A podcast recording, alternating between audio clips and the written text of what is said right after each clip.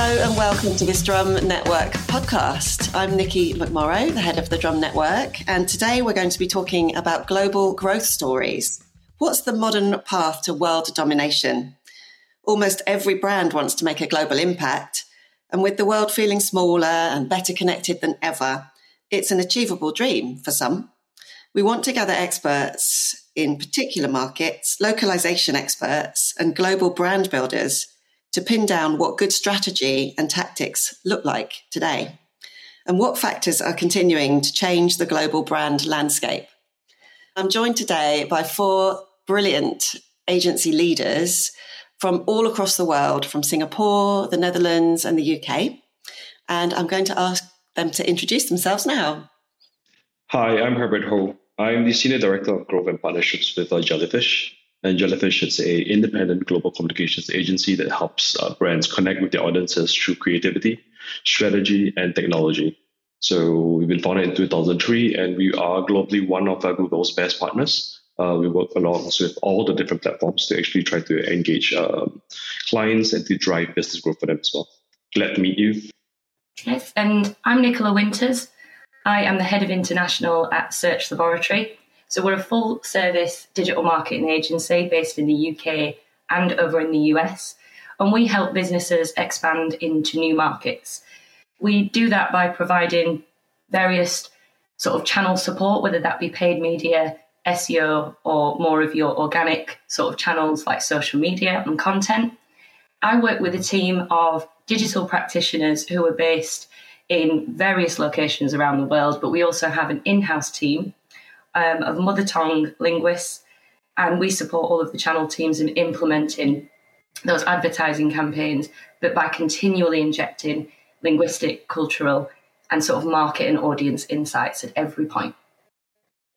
Hi, everybody. I'm Roberto Amerighi, co founder of, uh, of GreenJinn. Um, we are a um, tech startup that developed a technology that helps uh, agencies and brands to activate and measure any media they run through digital incentives.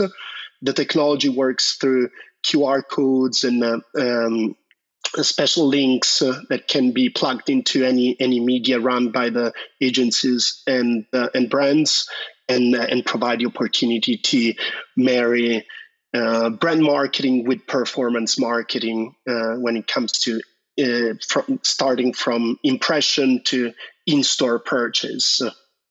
Then finally, my name is Yvonne van Bokhoven. I'm a Dutch national. I work at a company called Team Lewis. Team Lewis is an integrated marketing agency uh, with 24 offices around the world. I manage all the offices in Asia Pacific and Europe. Uh, clients that we service are B2B uh, brands and technology brands such as Palo Alto Networks, for example. But we also work on a lot of consumer brands such as LG, Dyson, Jabra, which is headsets, uh, Visa, the card credit card company, Skyscanner. So lots of uh, larger brands, also smaller startup brands, and we support those brands with campaigns that uh, are mostly international. Super interesting. Well, I'm recognizing some huge brands there in that roster, which brings us nicely onto our first discussion point, really. A lot of the brands that are in the top 10, according to Interbrand and Visa and Forbes, include the same brands that were the top 10 and the top 20 like 20 years ago. What is different about building a global brand these days, if anything at all? Do the same rules apply as they always did? Or is it actually a little bit different now in this day and age as we've had so much progress in so many areas social, technical, economic, and political? I'm, I'm happy to answer it. I think I'm in a good position to answer it because I've been around for quite a long time in the industry. And uh, obviously, building a brand these days is completely different than it was when I started my career about you know nearly 30 years ago, scarily enough, um, because then there was much fewer channels. Um, it was a spray and pray uh, tactic that you had to use many times. Um, you know, you had only a few mass media to choose from. The beauty of it was that you could easily reach a big audience, but you couldn't segment and you couldn't personalize. Today, we live in a beautiful world where you have all these various channels, platforms, you know capabilities to reach everybody uh, you know with very very uh, specific interests uh, on very uh, you know specific platforms which makes the jobs for us marketers much more uh, exciting and harder at the same time, you know, because we have to, you know, adapt our message to all these various uh, channels and fine tune it. And that's also what the customer expects from us, right? Um, the reason I think those brands that you've mentioned that are in the top 10 are still around is because they, ad- uh, they adapted very well to that. You know, you've mentioned Coca Cola, you know, they're now really on the forefront with AI technology, embracing it. And they've always been looking to innovate and stay ahead of the competition, right? And if, as long as you keep doing that and keep reinventing yourself and adjusting yourself to the new norm, then I think you can survive as a brand. Yeah. But if you don't, then, you know, it's going to be harder to survive in the long run. And for new companies, new entrants today, yeah, I think it's not not easy to build a, a, brand globally these days. There's lots of different rules, regulations in every market. It's very difficult to adapt to local culture, and you need big pockets to to really go global, right? But yeah, you can try small and, and enter a market as and when you're ready, and build, you know, market by market uh, gradually, and then yeah, uh, uh, still be very successful in the space of a couple of years. Interesting. Um, it's it's interesting that you pick Coca Cola as well because it, in my mind, like they are and have been for so many years one of the world's biggest brands, um, and yet the um, the personalization of the Coke cans to me just indicates how you can personalize and culturalize without losing the brand essence. Um, you know, it never seemed uncoke. No, and, and now and now again, you know, they've they've launched a real magic creative academy, you know, and, and, and encouraging uh, creatives and designers, uh, you know, to use AI tools to incorporate the Coca Cola brand and, and experiment, which I think again is really smart, you know, uh, uh, situationally fluent marketing from them. Definitely. Yeah, I think to Yvonne's to Yvonne's point, uh, the big multinationals have done a great job in adapting to this new world and the, how the scenario has evolved. Um, probably the, the challenger brands have been at first the most innovative ones that have paved the way through direct to consumer, an easier way to test and learn, adapt to the local needs, the consumer needs, uh, and and um, the the multinational brands uh, have been fast to adapt and learn from the best cases uh, in the digital in the digital world and adopt the digital the digital marketing techniques to really segment uh, um, down to um, specific consumers uh, and and test messages, new products, uh, and see fast and check fast what what could work and what couldn't uh, in different in different environments. Uh, um, so there's been a great a great way for challenger brands to trailblaze uh, um, what could work on the digital marketing side and the response also from the from the global brands uh, in terms of uh, how to adapt to specific uh, uh, segments of consumers localized to specific markets uh, in a personalized way.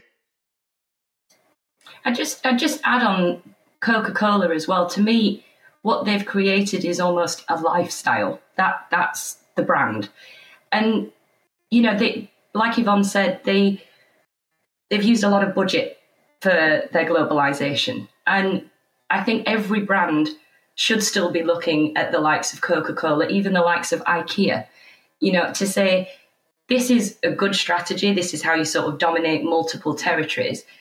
But at the same time, I I do think that there's almost pros and cons because we're living in a world now where there are there are more people online. They're a bit more mature as well in the way that they behave. They're a lot more flexible. And so I guess what that means is for, for brands, we have more options. We have more options to reach new customers in new territories. But at the same time, we should we should be focusing, like Yvonne said, on identifying a market that is going to be lucrative for the brand or the products or the, the services that we're providing and really take that seriously. I, I feel that quite a lot of times brands are dipping their toes in international markets, and probably because they aren't giving it their full attention, they're quickly switching off and trying somewhere else, and they'll never really realize their full potential. Um, and so, yeah, our advice is is always to find those lucrative markets, dominate, learn from it, and then use that those learnings to then enter your next place.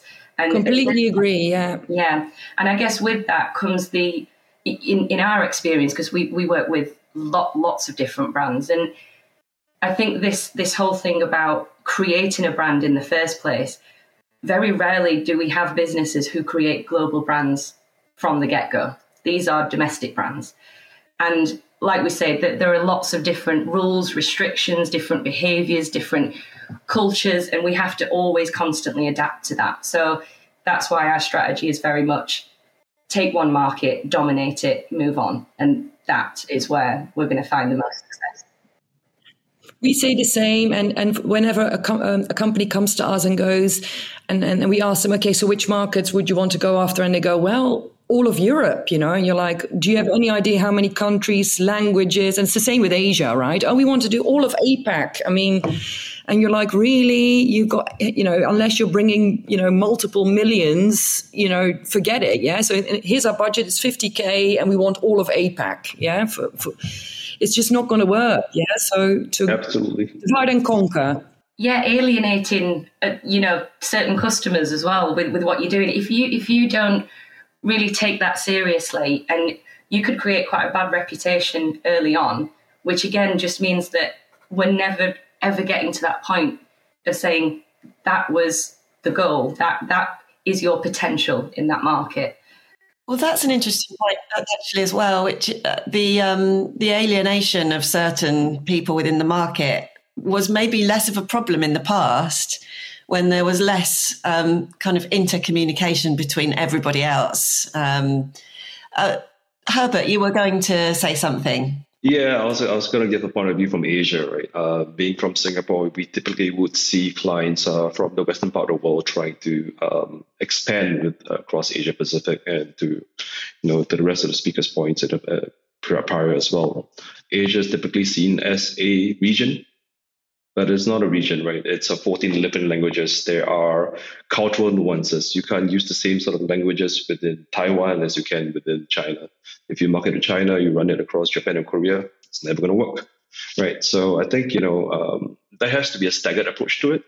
Um, and what's most important for any brand who wants to do that globalization is uh, to know the lay of the land, right? So what sort of a cultural nuances, what sort of legal nuances, uh, and I think uh, what's, you know, I mean, Coca Cola is a good example. Tiffany is a good example where, you know, it's a single product which has multiple users in multiple different situations across the different markets. So being authentic is going to be important, being consistent is important, right? And I think um, with, with all globalization and uh, expansion uh, plans, be patient because um, launching a brand in the market is easy. Building a brand takes time then you need that time to actually establish that that that truth of your brand and the credibility of your consumers as well.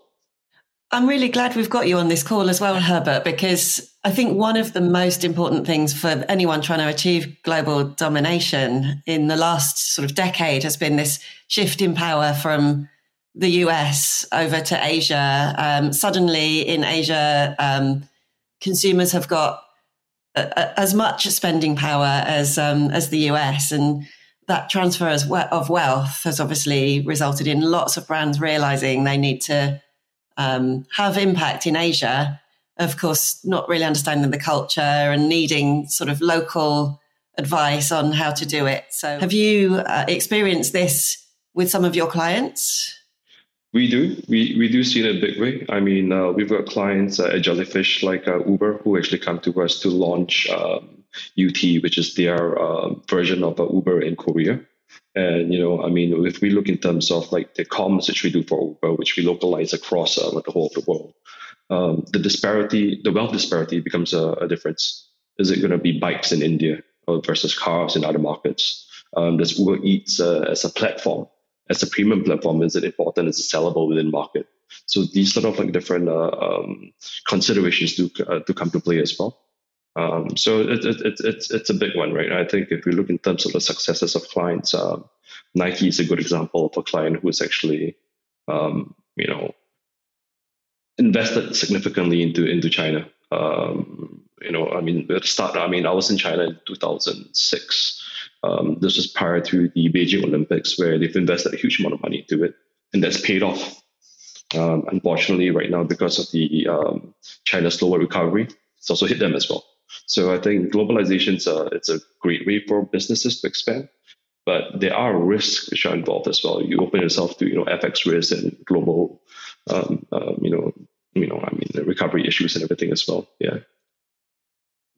What about the um, the need to stand for something more than just your product these days? Um, you know, we've I don't know if any of you have examples of um, brands that have done this really well, maybe clients of your own, um, where you know you take a stand, um, almost becoming kind of political about what you stand for. Um, you know, how, how, does this help or hinder um, the building of a global brand? I, I, think you know what I think this is uh, from a branding perspective. This is amazing for PR um, if it's done the right way right? So um, standing for something in this day and age is super important, especially given how fragmented um, the psychographics of, of, of our consumers are right now, right? Everyone wants to actually align to something. No one can actually really identify, you know, where they are anymore. Um, so it's it's we we hinge a lot on social causes. Um, but while it's important, I mean, there are huge dependencies on it as well. Um, you know, being able to be authentic to your brand once again it's super important. Um, Nike's example would be like uh, Colin Kaepernick. I mean, forgive me if I if I butchered the name, yeah. So you know, um, it, it, was all over the news, right? Where you stand for something or nothing at all, right? No matter what happens.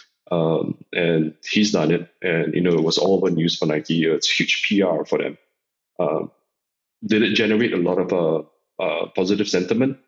In actual fact, not a lot. Twenty six percent but it gave them a lot of PR. But they were authentic behind it. So did it help the brands in the long term? It did. Versus a brand in a company in Singapore. So there's a global convention center who wanted to support the LGBT movement by including a gender neutral toilet. He announced it and got a lot of backlash. So while it's not a bad thing, but given how conservative Asia is compared to the rest of the world, there are messages which resonate in market. There are messages which don't resonate in market. So these are considerations uh, um, which you, which which a brand needs to take in, uh, into consideration. Yeah.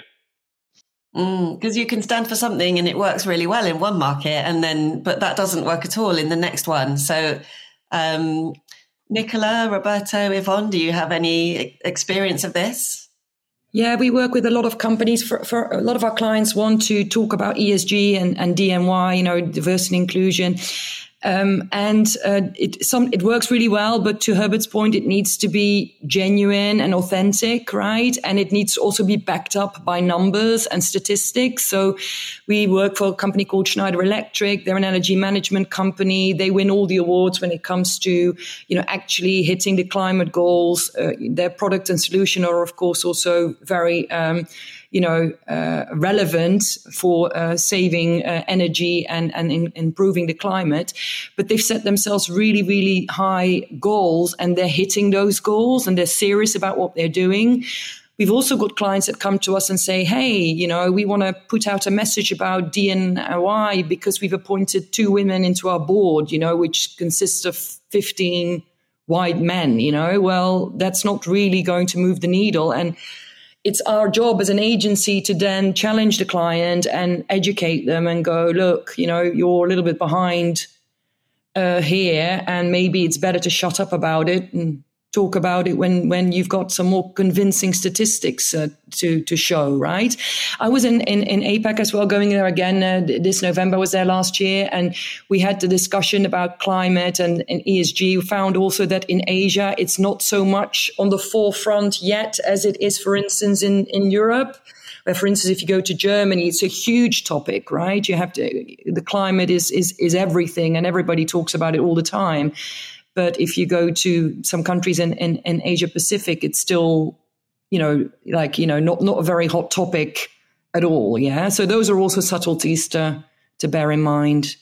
Yeah, just, just on that, maybe, not like a, a political stance as such, but we work, unfortunately, I can't, I, I can't say the name of the brand, but we work with a, a company who create reusable nappies.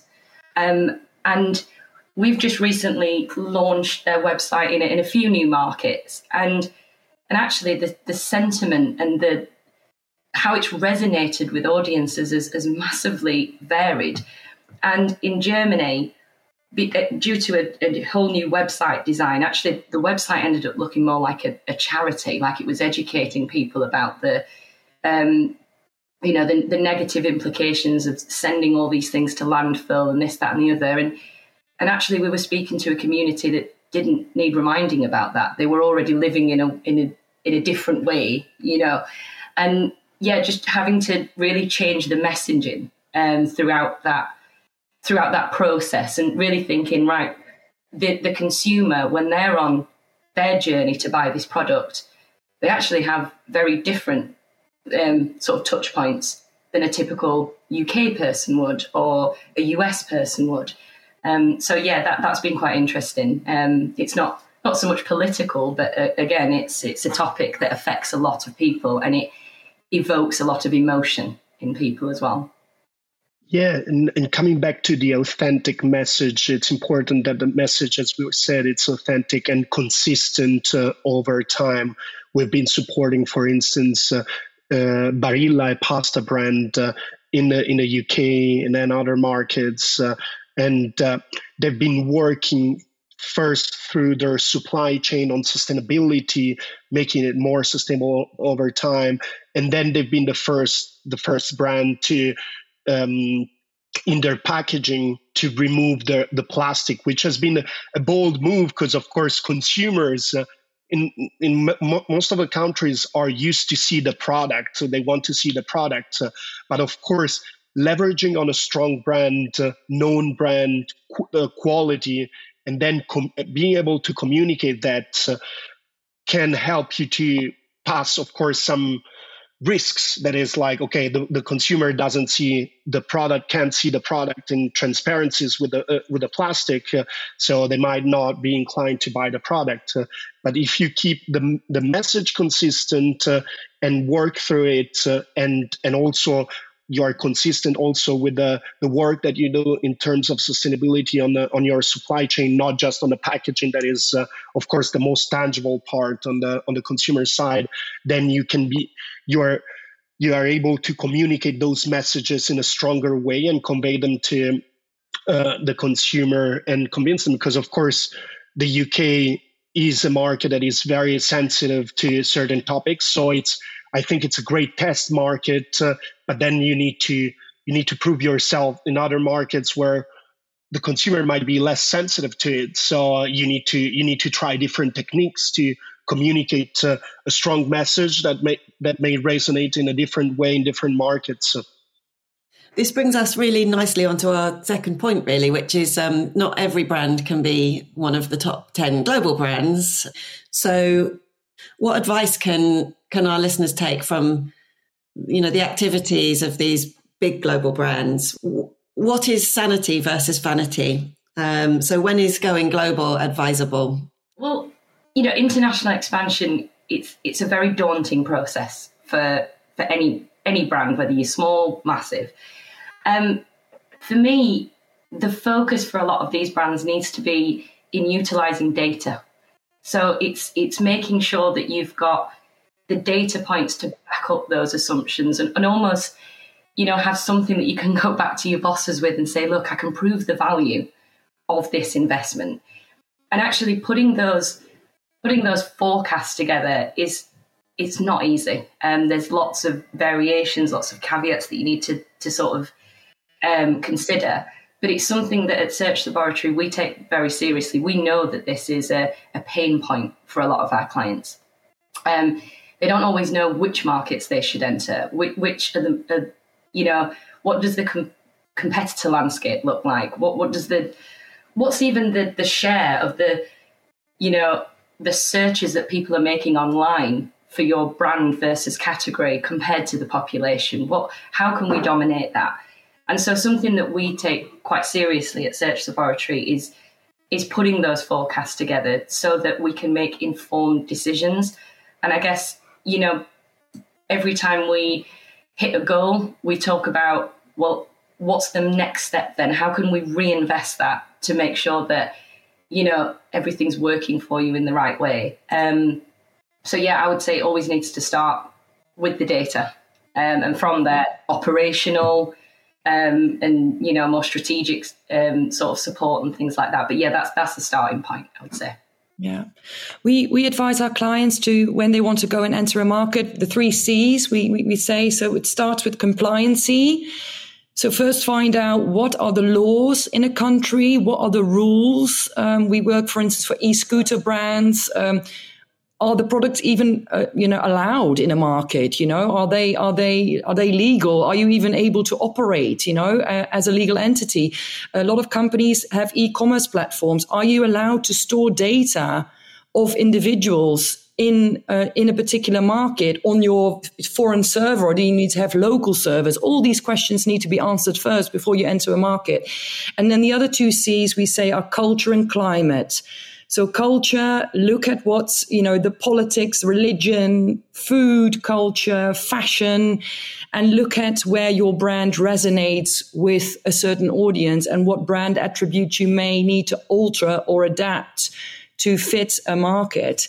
And climate is both from a political point of view, but also a physical uh, point of view in some markets the climate temperatures are very different you know? I mean um, and and therefore the lifestyle is very different. Uh, we work for lg they do air purifiers and they do uh, you know air conditioning products. I mean you can imagine that you know the need for those products really varies to where you are on the planet yeah? So both the physical climate but also the political and, and cultural climate uh, all of those factors you need to take a really really close look at before you enter a market. But to Nicola's point, you know, it's got to be worth your while. Do your research, make sure that there's you've looked at what the potential is for your brand, what competitors there are in a market as well, because where you may not have a lot of local competitors in one market, you may have very established competitors in others, which make entering that market much harder.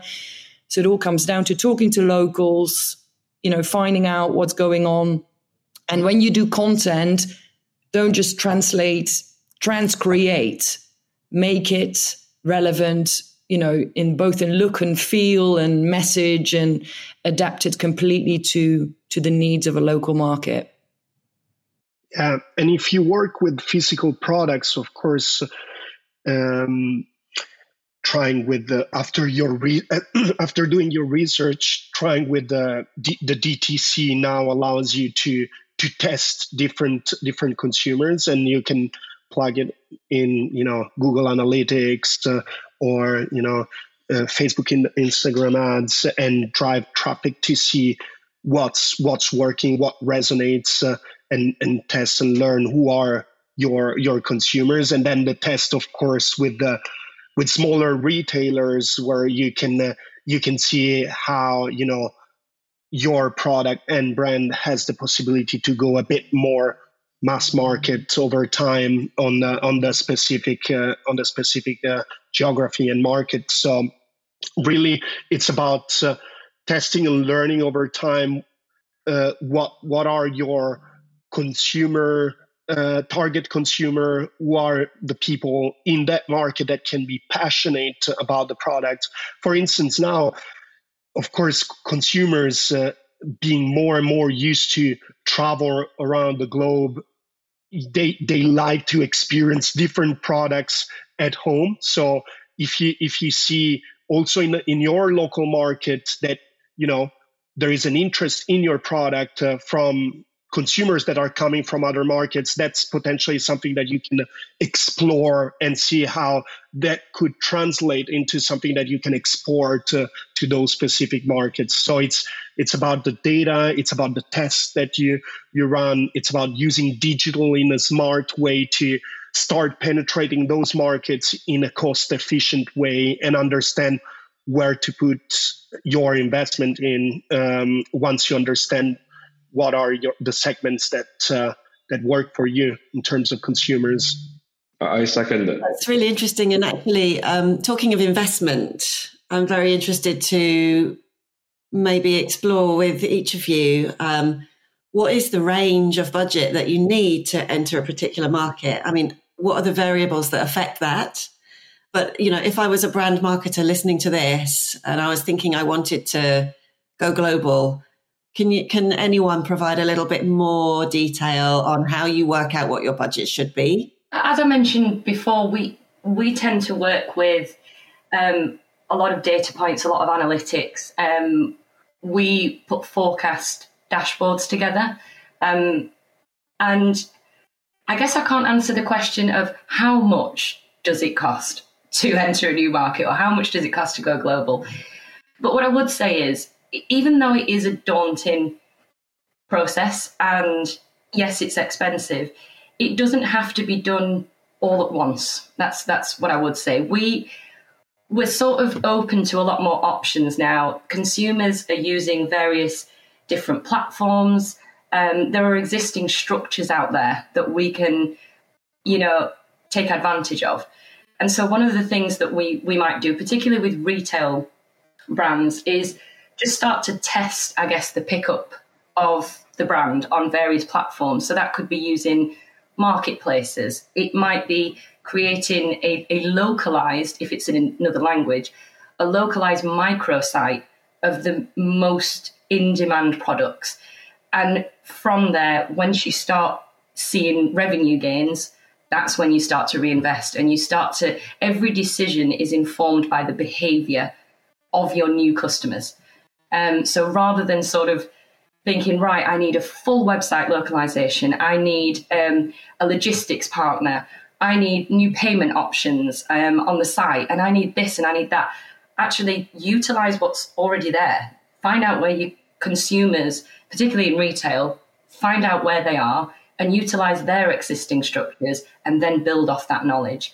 Um, with B2B, we, we do it slightly differently, but um, that, that might be localizing some advertising campaigns small to begin with. And again, we, we just use the, the sort of gains to, to reinvest and grow on that. So even though it's daunting, I would say we, we don't really put a budget. It's it's bespoke, of course, to the resources, the time, and the, the budget that our clients have. But there are options. It, it it's just it's a process. It's an ever growing journey that that people are on, that, that our brands are on. I, I second Nicola there. I think uh, you know at Jellyfish, um, I mean our ethos is actually to accelerate the digital maturity for organizations. And one of the key things which we do is actually in the implementation of like analytics stacks within the uh, client organizations, because I think decisions on growth need to be hinged on data. They need to be data-driven decisions, right? And um, you know, when when we talk about glo- um, globalization, you know, I mean, if we say like launching a new market, I mean, you know, no holds barred. It's obviously going to be expensive, but if we can trend it to Roberto's point earlier with data, you know, uh, if we have all connectors actually done properly, if there's going to be a offline to offline to online protocol actually being built into the, uh, Google Analytics 4, then we can properly track in terms of what the demand is in market.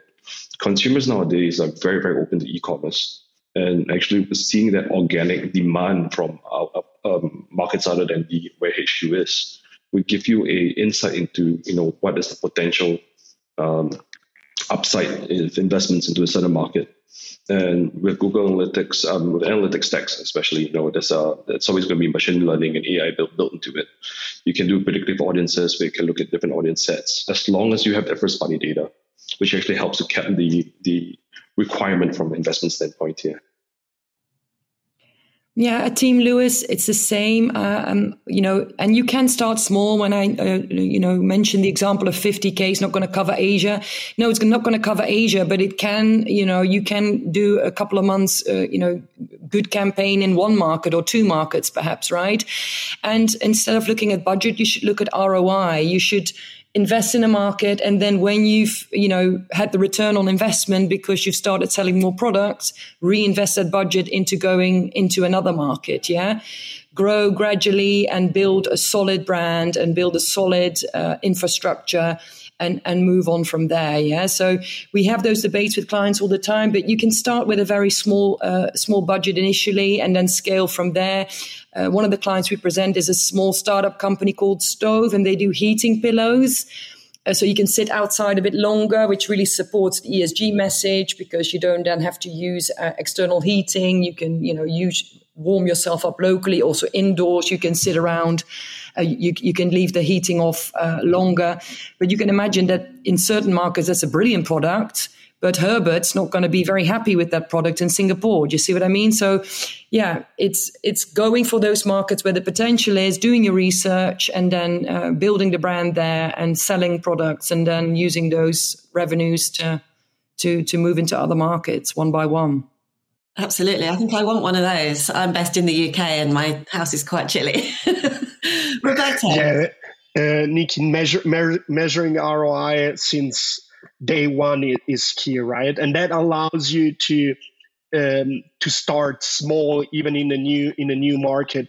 At, GreenJinn, of course, with the, with our technology, uh, GreenJinn Treasure, track and measure, we can uh, we can help consumers target specific uh, brands target specific consumers and see the response how many consumers are engaging with their ads how many consumers and what kind of consumers are then going in store and buy, buying the product. Uh, and that's that's very powerful because you can start with small campaign and then justify um, a, a, bigger budget once you start seeing that the traction grows in terms of uh, conversion to in-store purchase on the consumer side. So i think it's key in this case especially for the smaller brands right to, to start small gather the data the insights on the con- type of consumers uh, persona that are engaging with your with your with your brand and your products uh, understand what kind of messaging what kind of products uh,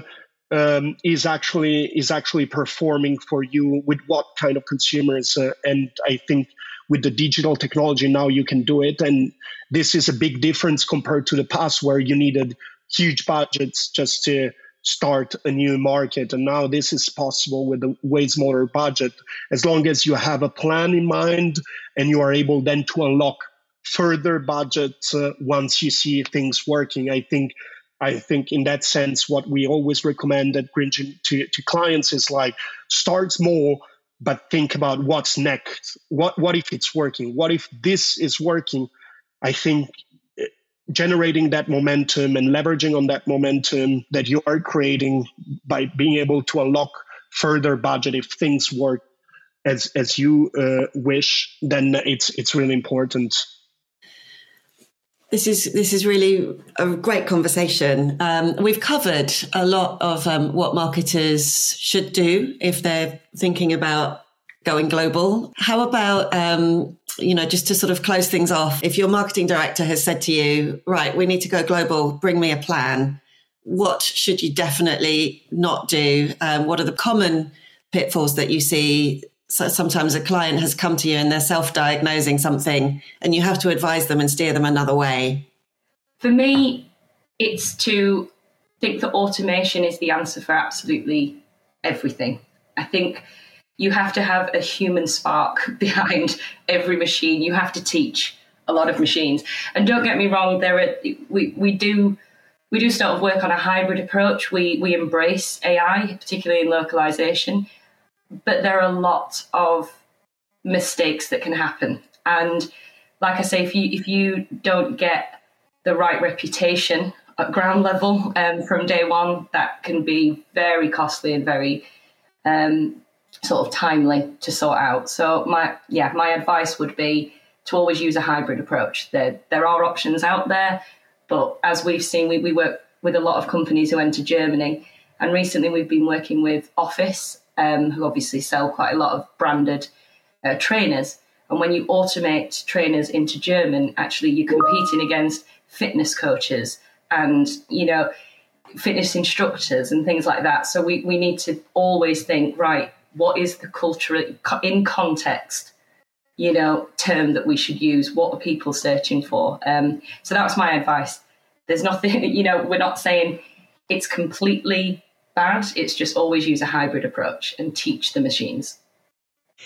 Yeah, I think the summary of, and, and, and I think all the uh, you know participants in this conversation have said the same. I think it's um, don't run before you can walk, you know, and and seek local advice always. Don't assume anything about a market. Don't assume because you've Googled some Wikipedia statistics about a market, you understand it. Talk to people in the market. Uh, it is super crucial to understand what goes on, what's culturally relevant visit the market if you're in a position to do so. I mean, because that is going to really educate you on what what the feel is in the market, what the vibe is, and talk to as many people as you possibly can from all age groups and and and do your research. Yeah, I think a lot of times people just gloss over things too quickly or just assume they know the lay of the land, but you don't, right? Always seek the local advice before you enter a market. Absolutely. I think, you know, big believer in research and it's really to know the lay of the land. But if launching a product and, you know, we talked about, you know, standing for something as well, uh, prepare for backlash, right? Because uh, it may come. Um, but, you know, make sure crisis comms is actually going to be there as well. Um, and today, I think we're, you know, we're seeing consumers who are being offered a huge, a bigger number of ads than ever. Um, PR is the way to cut through um, there are ways to growth hack the, the growth machine, right? So, you know, if it's leveraging, if you can't represent it yourself, represent it through influencers, there are loads of different ways. Just ensuring that, you know, the research is right, your brand is authentic, and stay true to the cause, right? Yeah, and in order to nurture and work through that growth machine, I think, as, as, as we were saying, it's important to, rather than going big with a with a branding piece, a brand marketing campaign that then doesn't resonate and doesn't work, starting with adding that um, digital branding plus performance piece so that you can start un- understanding quickly what resonates. And then once you once you test it in small then understanding okay um, i can bring this kind of messaging that is authentic and consistent with my with my branding to a, a, a, bigger branding campaign that is potentially slightly different from what you would do in other in other markets. Uh, you can't you can't bring the same branding message uh, and branding campaigns uh, to new to new markets because it might not work so it's worth testing it with the and driving that performance to see uh, and determine the ROI and in, what are the consumers that are engaging uh, with your brands and products. So, and then bring it to a bigger scale with bigger branding campaign because it's still important to keep building your brands also in the in the new markets. So. Wow, so I think we've we've covered it all. Um, I think this has been a really good podcast. Um, we've started with the big global brands, and we've brought it down to perhaps a more manageable level um, for for listeners who are not from the global brands. We've covered how uh, building a brand campaign is different now than it was in the past, and um, we've covered you know the advice on what to do and most importantly, perhaps and what not to do um, when embarking on a brand campaign. Um, obviously, uh, a good move if you are planning to embark on a brand campaign is to contact one of our experts. um, uh, whose details you can find um, in the notes of this podcast. So, once again, um, this has been Nikki McMorrow, the head of the Drum Network, with four brilliant agency leaders from the Drum Network. Thank you for listening. Bye.